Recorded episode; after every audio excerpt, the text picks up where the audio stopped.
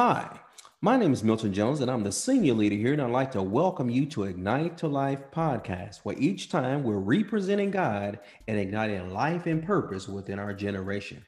Now, last time we was on the podcast, we talked about signs of the times and how things that that we are seeing in the world today are things that Jesus prophesied over 2,000 years ago, saying, The closer you got to the end of the age, the closer you got to my return, all these things was going to be coming.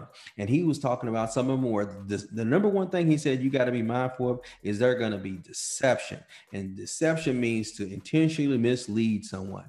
Deception means to say one thing and mean something altogether different. Man, it is rampant all across i mean all across social media is all across news channels is through youtube so deception is, is being rampant but Jesus said, Don't be afraid. He says, One, don't be deceived. He said, and two, don't be afraid when you're hearing of wars and rumors of wars and pestilence and famines and earthquakes in divers places and nation rising against nation and kingdom against kingdom when tribulations are, are going to be coming.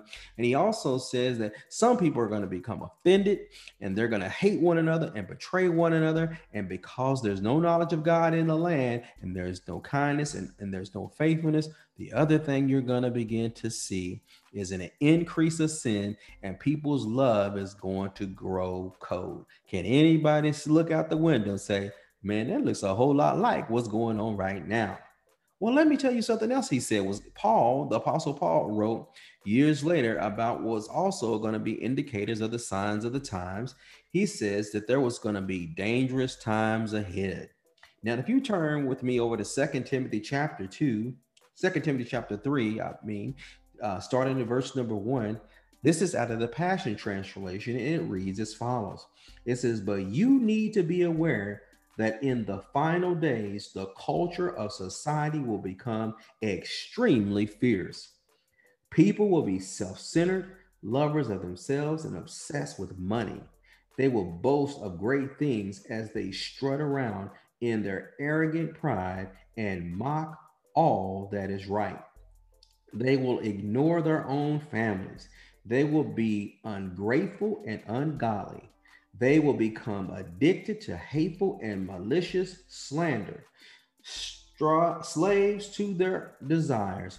They will be ferocious, belligerent, haters of what is good and right. With brutal treachery, they will act without restraint, bigoted, wrapped in clouds of their conceit. They will find their delight in the pleasures of this world more than the pleasures of the loving God. They may pretend to have a respect for God, but in reality, they want nothing to do with his God's power. Stay away from people like these.